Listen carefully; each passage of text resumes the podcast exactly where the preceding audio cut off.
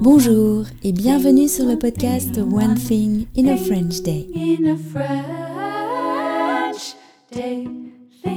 Aujourd'hui, vendredi 13 octobre 2023, cet épisode, le numéro 2286, s'intitule La Coupe du Monde de rugby. J'espère que vous allez bien et que vous êtes de bonne humeur. Je m'appelle Laetitia, je suis française, j'habite près de Paris et je vous raconte au travers de ce podcast un petit bout de ma journée. Vous pouvez vous abonner au transcript pour recevoir le texte du podcast par email à chaque fois qu'un épisode est mis en ligne. Le transcript existe en deux versions. Je vous invite à les découvrir sous l'onglet Transcript du site du podcast onethinginafrenchday.com. Ce sont tous les deux un d'excellents moyens pour améliorer votre compréhension du français et travailler votre français.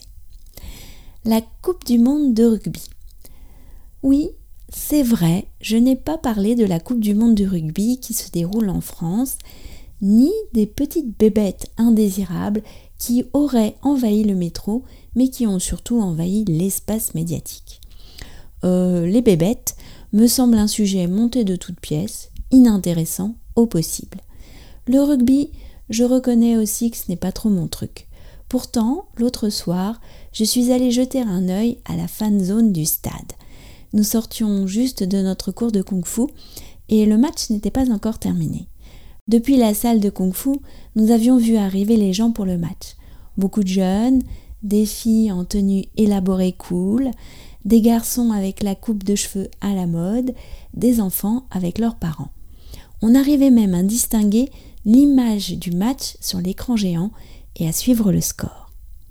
Cyril, de la marche nordique, m'avait dit que dans sa ville, après chaque match diffusé dans la fan zone, la place de la mairie en l'occurrence chez lui, on pouvait danser et que ça avait beaucoup de succès.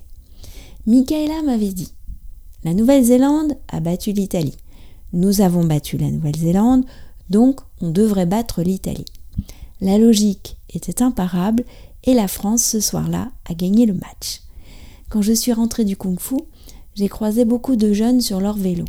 C'est la grande mode d'avoir un vélo vintage ou un vélib et de transporter quelqu'un sur le porte-bagages, si possible en riant. Pietro, lui, suit les résultats des matchs et regarde un peu la télé. Tiens, le Portugal a gagné, a-t-il dit l'autre jour devant son ordinateur. Ma mère aussi suit ça de près, elle a choisi ses trois équipes préférées. Et l'autre jour, à Paris, quand je suis allée chercher un cheesecake japonais dans une pâtisserie à la mode, avenue de l'Opéra, il y avait des supporters irlandais qui prenaient le soleil aux terrasses des cafés. Cela faisait comme une vague de t-shirts verts. Il y avait beaucoup de femmes, c'était sympa. Cette Coupe du Monde du rugby, c'est aussi une sorte de test avant les JO.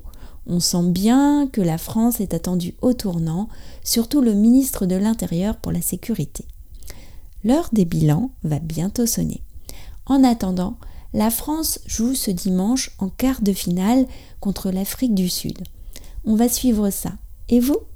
D'ailleurs, où en êtes-vous de votre bingo littéraire? N'hésitez pas à laisser des messages en commentaire sur le blog du podcast. One Thing in a Friend Day, c'est fini pour aujourd'hui. Je vous souhaite à tous de passer un très bon week-end et je vous retrouve dès lundi pour un nouvel épisode du podcast. À bientôt. Au revoir.